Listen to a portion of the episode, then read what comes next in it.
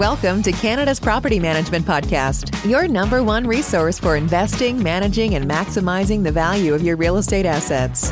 And now, here's your hosts, Carla Brown and Adrian Schultz, Canada's rental property experts.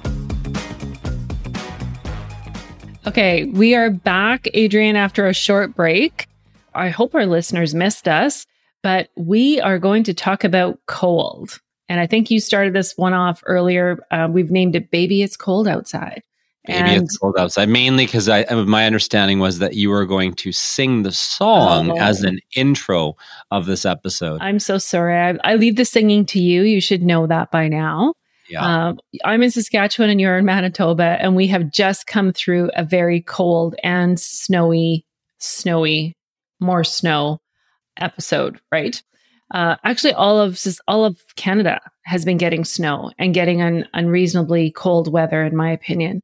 but you're uh, the only one who got cut off by Sunwing Airlines. right?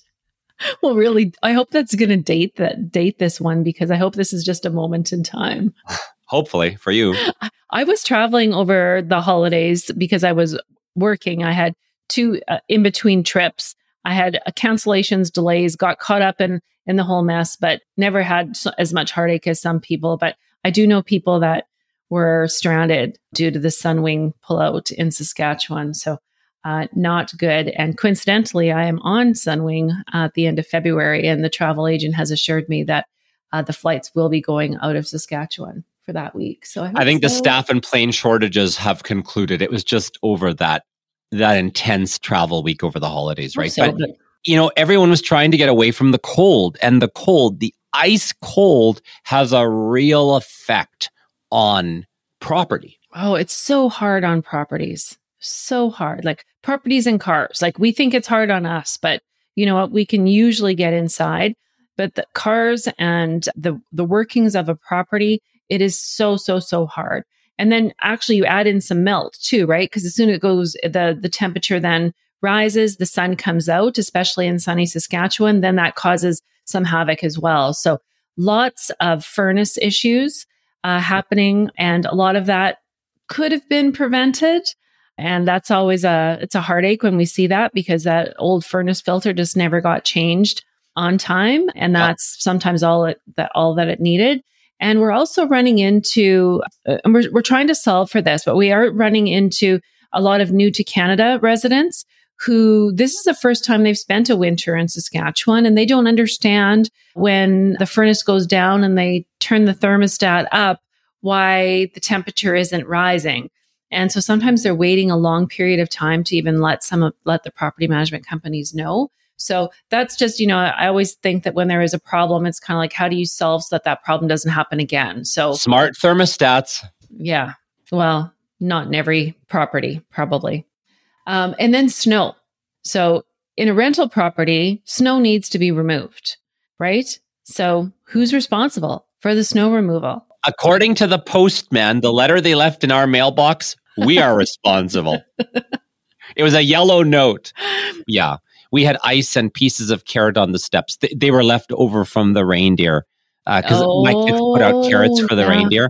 And Yeah. of course, they nibbled and then they had some falling out of their mouth out of the way out. Messy reindeer. Th- These reindeer, they went out the door on the front steps, but Santa went up the chimney. It's confusing. But anyway, back Don't try to to figure it out at this point.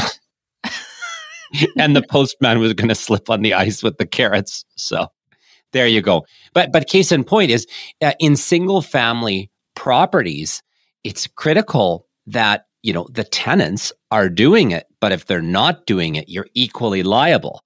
So that's why regular property checks are important even at single family properties, but we're more used to it in the multifamily side. hmm Yeah. And we have sent out communication kind of reminding the tenants all the time.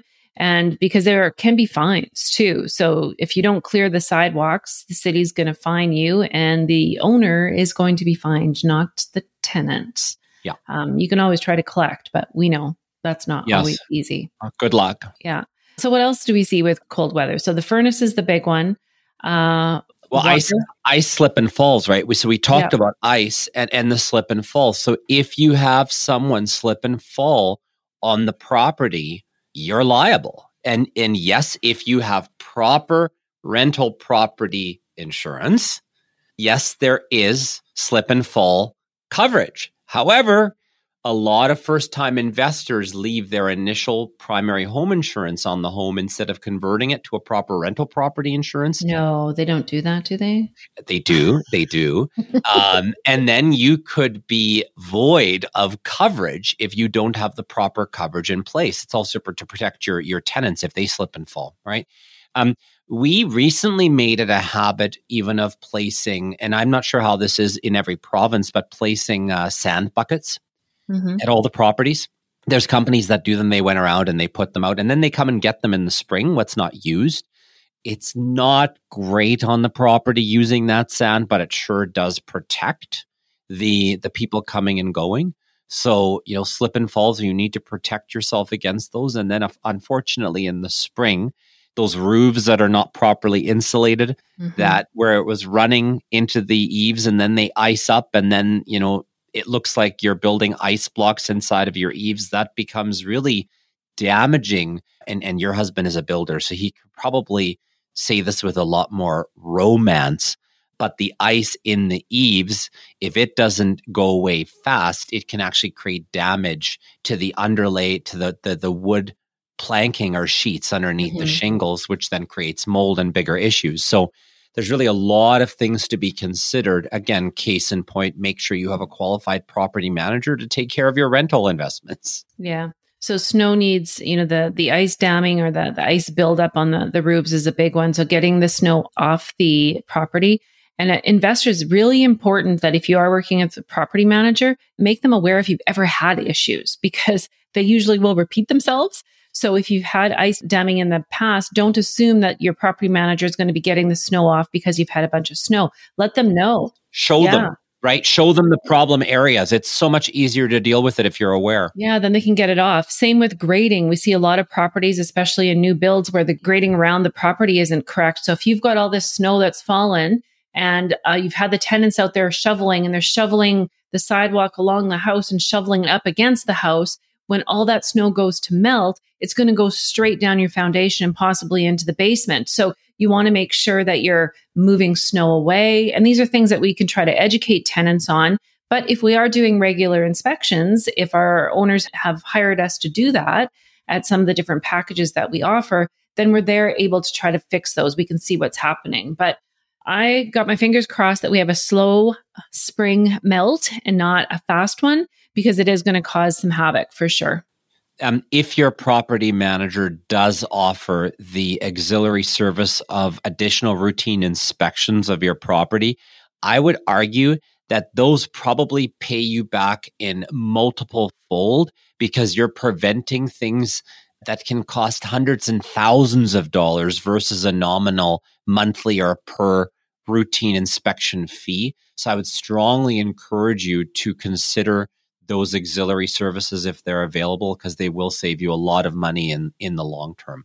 We can't protect what we don't inspect. Wow. Look Simple. at you with the one-liners. Simple. I don't know. And, and I said that your husband could describe construction with romance. Romance, yeah. I can't wait to tell him that one. that's definitely going to be a separate conversation tonight, Adrian.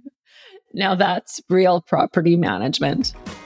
Thanks for listening to Canada's Property Management Podcast. If you like this episode, please subscribe and give us a rating, which will help us reach more listeners. Until next time, connect with us on social media and online at realpm.ca.